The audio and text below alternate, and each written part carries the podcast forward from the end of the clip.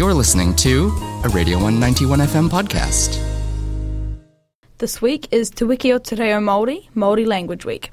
Fifty years ago this week, a group of young Māori students arrived at the steps of Parliament. The collection of young people was composed of students from Te Reo Māori Society from Wellington and Ngā Tamatoa from Auckland. They came with a petition of over 30,000 signatures calling for the teaching and platforming of Māori language and culture in schools following decades of suppression. On the show now, we have Kare Tipa, lecturer at Te Tumu, the University of Otago's School of Māori, Pacific and Indigenous Studies, to discuss why this week is important and how we should recognise and support Māori language and culture, both this week and throughout the year. Kia ora, Kare. Kia ora. Uh, kia ora mai te iwi. Uh, tēnā koutou e are are taringa mai ki tēnei o ngā kōrero. Uh, acknowledgements to all you out there listening to this uh, broadcast about uh, Te Wiki o Te Reo Māori. My name is Kare Tipa and I'm from uh, Ngāi Tahu, Kāti Māmoe, uh, Waitaha and Ngāti Kahungunu. Kia ora, Kare. Thank you for coming on today. The 1972 petition, petition is most associated with its call to integrate Māori language and culture into the school's curriculum a response to the fact that the language was suppressed nationally. But language and culture suppression were far from the only issues imposed on Māori people by Pākehā in the early 70s. What mm. sort of challenges were Māori people facing in terms of barriers to healthcare and education, as examples, as consequences of their language and culture being suppressed? Um, well, I think uh, you have to look at what's happened possibly in the last 200 years to inform um, Māori language suppression. Um, to be to be honest, Māori had and the language had suffered all sorts of kinds of political violence inducted by policy. For instance, the first half of the century of European settlement, the Māori language was a common way of communicating. And early settlers were dependent on Māori for many things and had to learn to speak the language if they wished to trade with them. Uh, in the 1820s, missionaries reported that Māori all over the country were teaching each other to read and write using materials such as charcoal and leaves, carved wood, and skins of introduced animals when there was no paper available. Uh, so Māori were very literate um, in that early time of brokering in a new country, and due to that, they were able to trade, and Pākehā were writing and learning uh, te reo to have that trade exchange with Māori who were, who were trading all over the world, in particular with um, flax fibred ropes. Um, the missionaries also went, were about uh, publishing the New Testament and books of the New Testament in those early stages of the country and were writing publications in Te Reo Māori uh, through the Māori newspapers. Um, and of course, the Bible was eventually totally translated into Te Reo. Up into the 1870s, and in some areas after that, it was not unusual, unusual for government officials um, to speak Te Reo. Pākehā were in the majority by the early 1860s, and from that time, we can see a decline in the language. Um, Te Reo was mainly confined to Māori communities that lived separate from Pākehā. Um, one member of the Tamatoa of, that, uh, of the ni- 1970s was Rawiri Paratene, um, who was one of the many who carried the petition advocating for Te Reo Māori as a liv- living language on the marae. He gave evidence by signalling that Te Reo is ingrained in the stories of iwi and place and street names of Aotearoa, and by virtue signposting to the government the visible value of Te Reo and its history. Political violences through New Zealand colonial policy are largely responsible for such a dramatic loss in the native language. So, um, yeah, that was a real mixture of the responses to that question.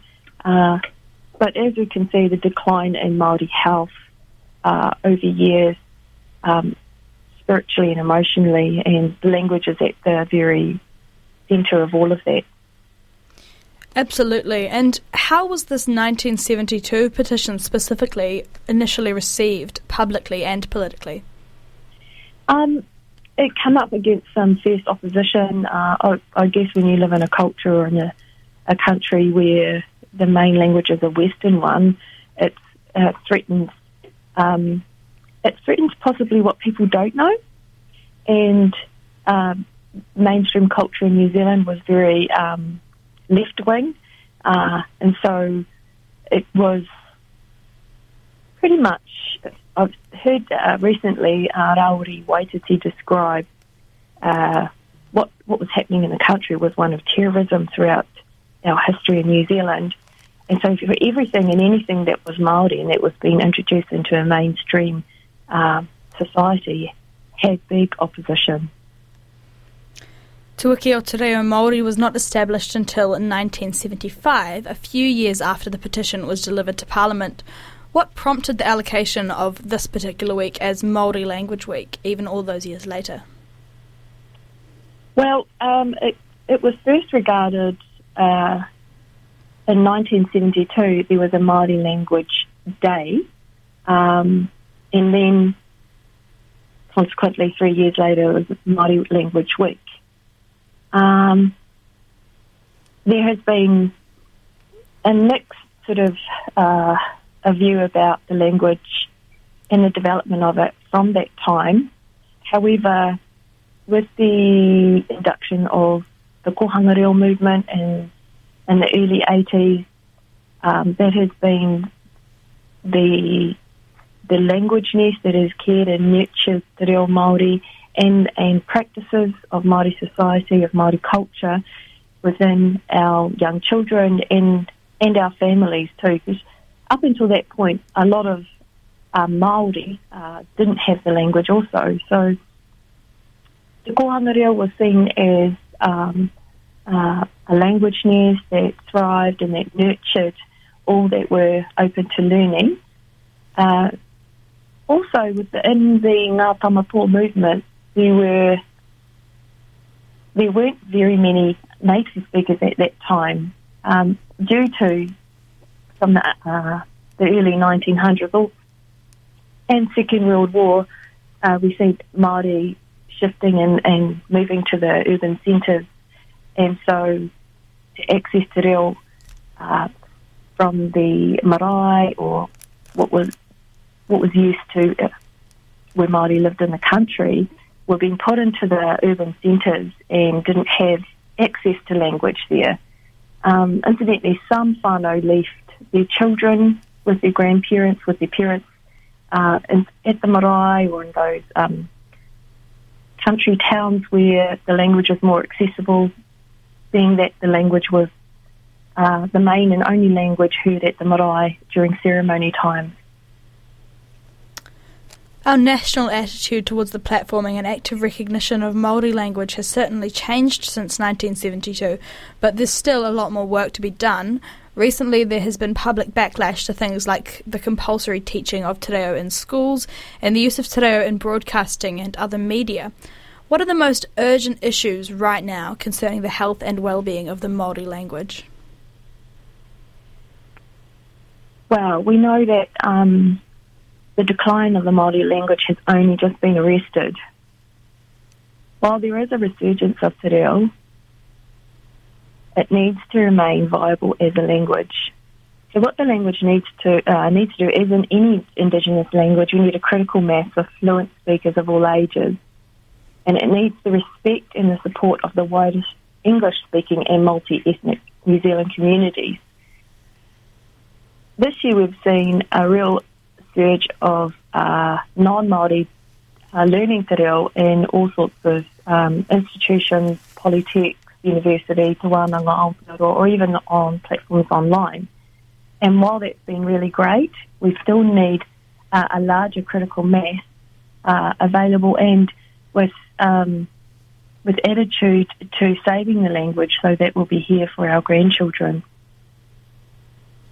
So effectively, um, mainstream New Zealand uh, has a big part in the survival of the language and so that it can come out of the uh, terminology of being an endangered language.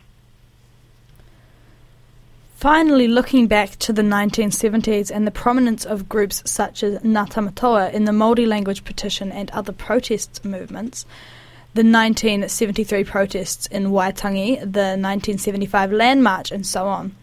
Ngā Tamatoa worked alongside the Polynesian Panthers, and both groups took inspiration from the Black Panther Party in the States and the Indigenous American Liberation Movement. Mm. Can you speak a bit about the role of such international solidarity and inspiration in Indigenous activism for language, land, against discrimination, etc., 50 years ago and today? Yeah, well, obviously, um, 50 years ago would take you back to or more than 50 years ago would be taking me back to my mother's time when these um, these movements were happening and um, the rights and privileges of Māori were uh, were synonymous with other Indigenous cultures around the world. Um, obviously, in uh, America, um, where black and white Americans were separated, uh, got the First Nations people of America and Canada uh, with the reservation schools, children being enrolled into reservation schools by, mandated by law at the age of five. So you can imagine what that did to communities with no children in villages. Um, so Māori and Indigenous cultures um, share a common thread where the basic living and rights of their races have been taken away from you. I think to a certain degree we're still we're still fighting that um, that kaupapa across the world globally. Um, I've had the privilege to travel with um, the graduates of Te Reo Māori Excellence, Institute of Te Reo Māori Excellence, uh, to Europe and to Canada to visit other Indigenous cultures to see how they're faring with language policy and development. And uh, it was a great opportunity to be able to hear and see some of their struggles that they're going through, and to be able to offer um, insight or um, support around that um, while totally being a Te Reo Māori language speaking group in the pro- process. So um, some of the issues um, don't aren't too far away from home. Uh, in terms of Te Reo being in schools, I think it's a really, really great move um, although be it little, but it needs good infrastructure for uh, for it to be supported and to succeed. Um, history in schools.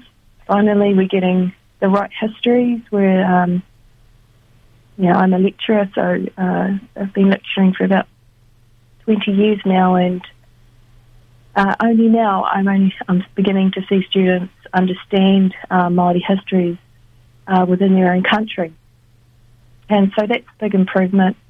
But for the rest of the population, I think we've got a long way to go. We've got a long, uh, we've got a long road to walk in terms of fully understanding and um, pulling down racial attitudes. I think a lot of that has to do with um, ignorance or not understanding histories. Uh, so people are able to be informed on how they respond to things. Even uh, recently, uh, Māori news presenters wearing tāmoko or uh, using Māori words on mainstream television seems to incite um, frustration amongst some people in Aotearoa. Uh, I'm not sure why that is, but I think it's really embedded in our histories and um, it doesn't have a place. It doesn't have a place here. Uh, also, just want to add, you know, when you go out of New Zealand you travel across other countries, especially in Europe, you know, at least two language in Europe, uh, two languages in Europe is standard, and so children in schools are raised with um, multiple languages, uh, but at least two are standard. So uh, usually in uh, Europe, um, French, uh, Spanish, and English, uh, the languages offered in schools, and so um, I could I could quite easily see the benefits of having three languages in in Europe and what that does for a culture and how it brings people together. Um, I think we've still got a long way to go, as I mentioned before, but obviously the evidence is there, especially in children, in the way children learn and brain development. Uh, the brain is, is open to receiving many languages from early ages. And so uh, that's, I think, where we need to focus on for language development and for cultural development here in Aotearoa. Ngā mihi kare, thank you for speaking on this.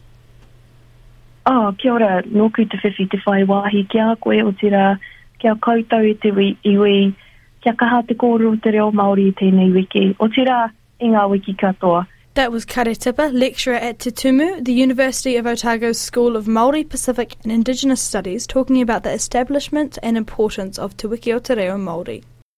That was a Radio One 91 FM podcast. You can find more of them at r1.co.nz forward slash podcast.